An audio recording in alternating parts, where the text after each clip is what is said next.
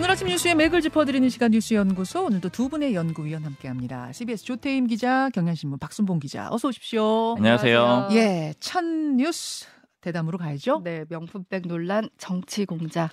어, 그렇게 지금 키워드를 잡으신 이유는 어젯밤 방송된 신년 대담 중에서도 가장 관심을 모았던 그 부분 말씀하신 네, 거예요. 맞습니다. 그러니까 명품백 수수 의혹이 불거진 지는 한 두달 됐는데 윤석열 대통령이 직접 입장을 표명한 적이 없었어요. 그래서 이제 이 부분이 가장 관심을 모았던 건데 실제로 조간들 일면 제목이 거의 대부분 매정하게 끊지 못해 아쉬워 혹은 이제 사과는 없었다 이렇게 표현을 했거든요. 그만큼 이 부분이 가장 관심이 있었다는 건데 이 부분은 저희가 영상을 보고 와서 얘기를 나눌게요. 대통령의 답변 직접 들으시겠습니다.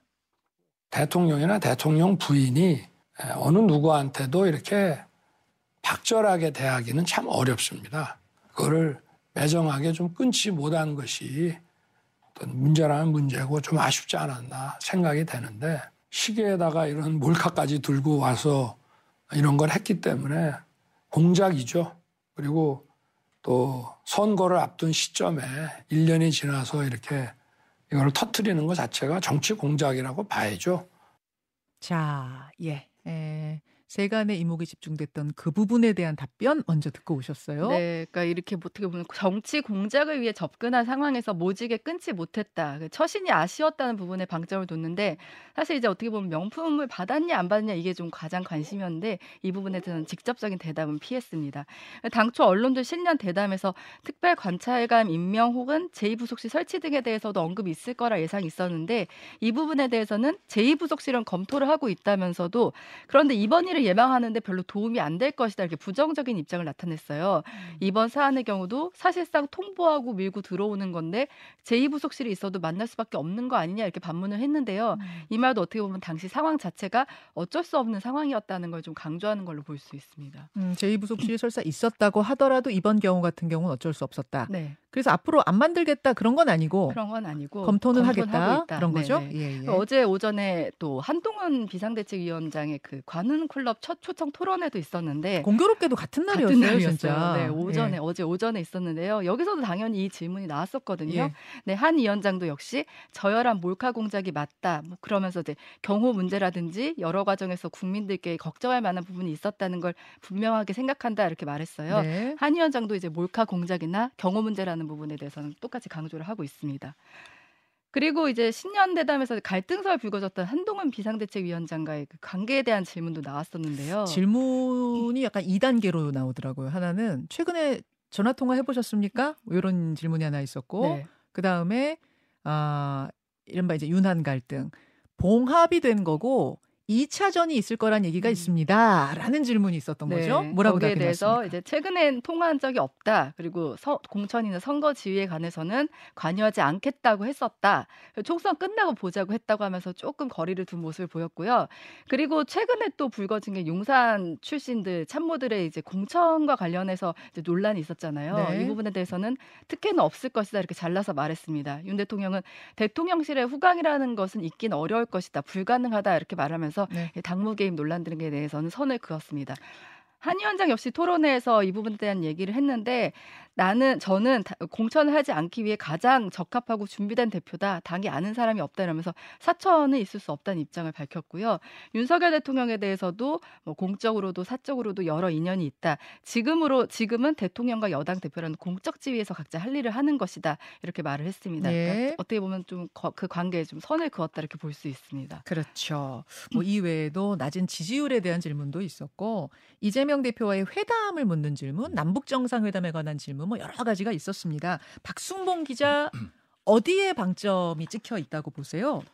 일단은 좀 기존의 그 여권 대통령실에서 나왔던 입장이 있잖아요. 김건희 여사 명품백 수수 의혹에 대해서요. 이게 이제 윤 대통령의 입을 빌려서 나온 적은 없었기 때문에 예. 주목이 됐는데 예. 사실은 똑같았다라고밖에 볼 수가 없어요. 그러니까 내용을 요약해 보면 횟수로 좀 비교를 해볼 수가 있을 텐데 네. 뭐 유감, 사과, 죄송 이런 표현은 전혀 없었어요. 한 번도 없었고 대신 아쉽다라는 표현이 두 번, 공작이라는 표현이 세 번 있었거든요. 예. 그래서 이제 기존의 여권 입장을 재확인했다. 이건 몰카 공작이고 김건희 여사는 피해자다. 이런 점을 강조한다라는 데 초점이 있었고요.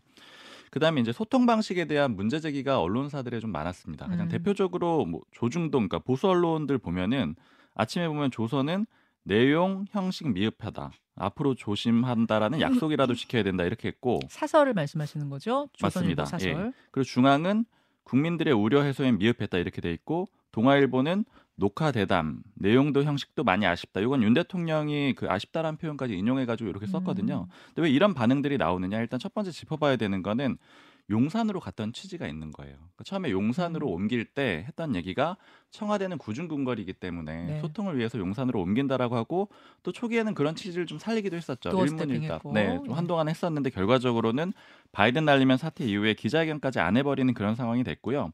지난해에는 조선일보랑 인터뷰로 대체를 하고 올해는 KBS하고 대담을 해가지고 2년 연속 기자회견을 안 하는 그런 상황이 됐습니다. 음. 또 하나 또 짚어봐야 되는 거는 이 녹화가 지난 4일에 했거든요. 네.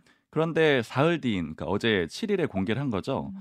그러니까 요 문제에 대해서 어제 동아일보 칼럼이 좀 오늘자 동아일보 칼럼이 꽤 흥미롭더라고요. 짚은 점이 제목이 이거였는데 푸틴도 4시간 생방송 기자회견 했는데 요 내용이었어요. 어떤 내용 담고 있냐면 푸틴도 4시간 생방송 기자회견 했는데가 제목이에요. 네, 어. 이게 제목이고 짚고 있는 점은 이런 거예요. 그러니까 3일 후에 내보내는 형식은 더 황당하다 이렇게 표현을 하고 있는데 그래서 이 필자가 민주주의 국가에서 유래를 좀 찾기 힘들어가지고 뒤져보니까 북한 김정은 위원장 사례가 있더라는 거예요. 녹화해서 내보낸 사례가.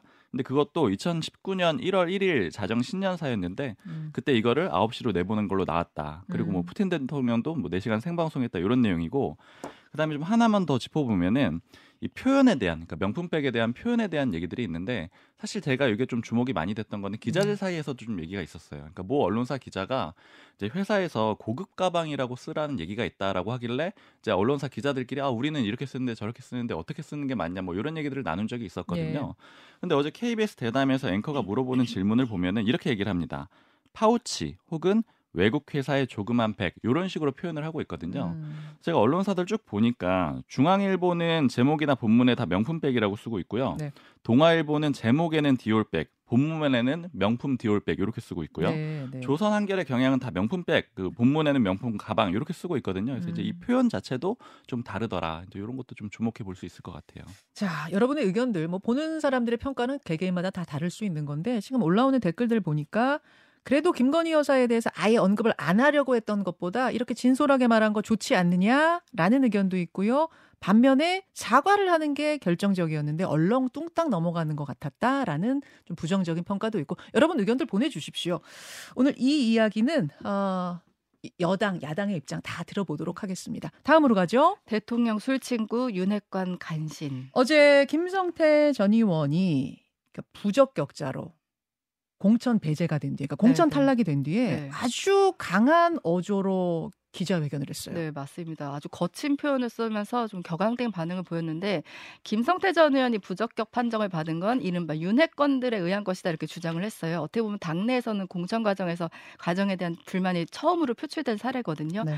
김전 의원이 부적격 판정을 받은 거는 뇌물 관련 범죄로 집행유예 이상의 형을 받은 경우 사면 복권이 되었더라도 공천을 배제하기로 한 공천관리위원회 방침에 의한 것이다 이건데요. 그러니까 사면 복권 된 사람들 다 공천 배제가 아니고 4대 비리, 뭐 채용, 병역, 또 뭐 있습니까? 뭐 입시 이런 것들이죠. 네, 국적. 맞습니다. 예. 그러니까 김 전 의원 같은 경우 예전에 왜 국회 환노위 소속 때그 KT 회장의 증인 채택 무말준 대가로 왜 딸 KT 정규직에 채용했다 뭐 이런 혐의가 있었잖아요. 네. 이것 때문인데요. 어 그런데 이제 김 전 의원의 주장은 그러니까 이 방침이 당초에는 없었는데 대통령 측근이라고 공관위에 들어가 있는 인사가 주장에 반영을 시켰다 이렇게 주장을 하고 있어요. 이건 이제 공관위원인 이철규 의원을 겨냥한 거거든요. 네. 그리고 또 박성민 의원도 직접 거론 을 했는데 음. 핵관들이 김전 의원 공천 배제의 설, 배제를 설계했다 이렇게 주장을 했습니다. 그러면서 이제 윤 대통령의 술친구, 간신 등의 단어를 사용했습니다. 어, 네, 센 발언들 많이 나왔어요. 네, 센 말을 많이 했습니다. 음. 그리고 이철규, 박성민 의원 같은 경우는 그 당시 왜 서울 강서구청장 선거 당시에 네. 당 사무총장하고 또 전략기획부총장 하면서 요 관여를 했던 사람들이긴 그렇죠, 하거든요. 그렇죠. 예. 그리고 박성민 의원 같은 경우는 예전에 울산의 한 모임에서 윤 대통령과의 친분을 과시해서 윤심팔이 논란을 산 적도 있었는데 네. 뭐이 부분까지도 이제 같이 좀 겹쳐지는 모습이 있습니다. 음. 그리고 이제 그, 가- 그 강서을에 공천을 신청한 박대수 의원에 대해서는 배은망덕한 노, 노총 후배다 이렇게 직접 공격을 하기도 했습니다. 음. 네. 자, 예, 박순봉 기자. 네.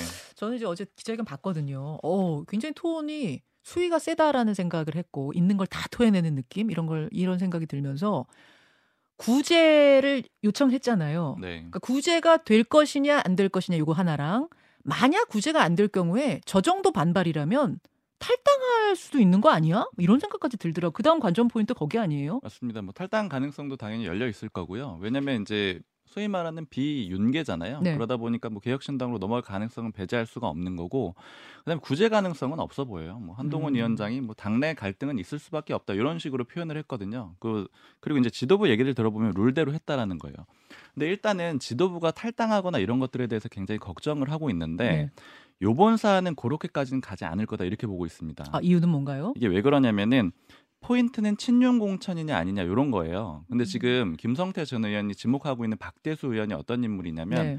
친윤이라고 보긴 좀 어려워요. 아? 그러니까 제가 얘기를 들어보면은 네. 오세훈 시장하고 좀 가깝습니다. 아하. 오세훈 시장이랑 가까운 인물은 사실은 오히려 견제 대상이거든요. 음. 오세훈 시장은 뭐 잠재적인 대권 후보라는 건 잘 알려져 있기 때문에 그렇죠. 신윤 그룹에서 견제하는데도 밀어줬다. 그럼 이거는 결국에는 당내에서 받아들이기는 아직까지는 뭐 친윤 요런 문제는 아니구나. 그러면 음. 연쇄적으로 다른 사람들이 공동 대응하거나 이런 식으로 가지는 않을 거라는 거죠. 그 말씀은 김성태 전 의원은 탈당을 할지언정 뭐 설사 하더라도 다른 연쇄 반응으로 이어질 것 같지는 않다. 아직은. 현재까지는 그래요. 근데 이제 다른 좀 잠재적인 문제점들이 몇 가지가 있는 게 예, 예. 지금 어제 추가적으로 또 이제 중진들 옮기라고 얘기가 나왔잖아요. 그러니까 김기현 전 대표, 그다음에 네. 조혜진 의원, 뭐 다 같은 그 광역 단체, 그 광역도에서 옮기라는 그런 취지인데 일단은 의미를 보면은 네 명 중에 세 명이 다 단체장 했던 사람이에요. 서병수 인, 부산시장 어, 부산시장, 김태호 경남지사, 김기현, 김기현 울산시장. 맞습니다. 예, 뭐 예. 조혜진 의원만 빼고는 네명 중에 세 명이 이 단체장 했기 때문에 충분히 커버가 가능하다라는 그런 취지로 옮겨준 겁니다. 그러면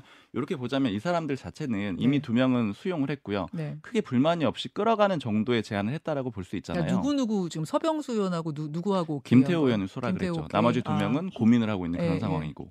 그러면 이제 여기서 이제 짚어봐야 되는 게 근데 이럼에도 불구하고 문제가 생길 수 있다 이런 얘기들이 당내에서 어제 나오기 시작을 한 게 뭐냐면은 이렇게 옮겨주는 게 뭐냐. 옮겨주게 되면은 그 지역구에 이미 뛰고 있는 사람들 있잖아요. 아 원래 네, 이 아. 옮겨주는 게 그거랑 비슷하다라는 거예요. 예전에 음. 그 김경률 비대위원의 손을 들어준 거랑 사실상 굉장히 비슷하다라는 거예요. 만약에 수용을 하게 되면 어. 그 지역으로 가는 게 그럼 단수 공천을 받아야 될 거 아니에요. 그렇죠. 그러니까 원래 뛰고 있던 후보들이 뭐 세 명, 네 명, 다섯 명 네. 이렇게 있을 텐데 예. 이 사람들이 스물스물 반발하기 시작을 할 거다. 아. 확정이 되면 이렇게 되는 사람들이 뭐 50명 이런 식으로 나올 텐데 그런 게 문제가 될 거고 두 번째는 형평성 논란. 근데 음. 지금 중진 의원들 몇 명이 이제 네 명이 지목이 된 거잖아요. 네. 근데 지금 아직 중진 의원들 영남권에 좀 남아 있거든요. 그렇죠. 그러면 이 의원들이 이 의원들에 대해서 어, 왜 나만 가야 돼? 이제 이런 얘기들이 나올 가능성이 있고 음. 뭐 지금 대표적으로 뭐 주호영 의원, 김상훈 의원, 박대출 의원 이런 인물들이 있는데 음. 왜 이런 인물들은 예의가 없지? 이런 얘기들이 또 이 영남권에서 스물스물 나오기 시작하거든요. 그래요. 그럼 형평성 문제가 있고 근데 이제 흐름들을 보면은 지금 대구 지역 쪽에 보면은 뭐 전반적으로 다 돌리고는 예, 있는데 그 경쟁력 조사를 돌리고 있어요. 근데 음. 경쟁력 조사가 뭘 하는 거냐면은 예를 들어 뭐 후보가 세 명 있잖아요. 그러면 이제 야당 후보랑 붙여 가지고 한 번씩 돌려보는 겁니다. 음. 근데 이렇게 하고 있기 때문에 지금 일단 반발이 없는 거예요. 왜냐하면 아 경선기에는 아직 있는 거구나, 음, 조사를 음. 하는 과정이구나 이렇게 뒤로 밀어놓은 상태인데 이 조사가 끝나고 나면 어느 순간에는 컷오프를 하게 될 거 아니에요. 음. 그럼 그때부터 본격적으로 공천 반발이 생길 수 있다라는 거죠. 그런 흐름이군요. 알겠습니다. 다음으로 가죠. 네, 사표 쓴다는 전공의들. 예, 어, 의사협회가 파업을 위한 비대위를 구성했습니다. 네. 지금은 특히 그 학생들, 의대생들까지 네. 분위기가 상당히 격앙된 모습이더라고요. 네, 파업에 들어갈 거면 사실 전공의들이 참여하는지가 관건인데요. 왜 대형 대형 종합병원에서 이렇게 그 전공의들이 하는 일들이 굉장히 많잖아요. 네. 만약에 차업 파업에 참여를 하면 의료 공백 문제가 현실화되기 때문인데 지금 전공의 협의회가 설 연휴 마지막 날인 12일에 이제 임시 대의원 총회를 열어서 총 파업 여부를 최종 결정한다고 하고요. 네. 총 파업도 총 파업인데 전공의들 사이에서는 단체로 사직서를 제출하자 이런 움직임이 있다고 합니다. 전공의라고 하면 우리 흔히 레지던트라고 네, 하는. 맞습니다. 예, 예. 네. 근데 만약에 그 집단 사직 그 그래서 정부는 아예 선제적으로 집단 사직서 수, 수리 금지 명령을 내렸는데 음. 이게 과거 문재인 정부 당시 2020, 2020년에 그때도 원래 이걸 의대 정원을 추진했었는데 무산됐었잖아요. 네, 네. 그 기억 때문에 정부는 이제 선제적으로 이거를 금, 그 사표를 내지 못하도록 선제적으로 명령을 내린 상태입니다. 아, 사표 내도 병원한테 수리해주지 말아라. 네. 사직서 금지 명령. 아, 네, 그런 맞습니다. 게 있군요. 네. 알겠습니다. 예, 이 분위기가 좀 심상치 않은데 설 연휴 지나고 나서 어떻게 흘러갈지가 중요할 것 같습니다. 여기까지 두 분 수고하셨습니다. 감사합니다. 감사합니다. 김현정의 뉴스쇼는 시청자 여러분의 참여를 기다립니다. 구독과 좋아요, 댓글 잊지 않으셨죠? 알림 설정을 해두시면 평일 아침 7시 20분 실시간 라이브도 참여하실 수 있습니다.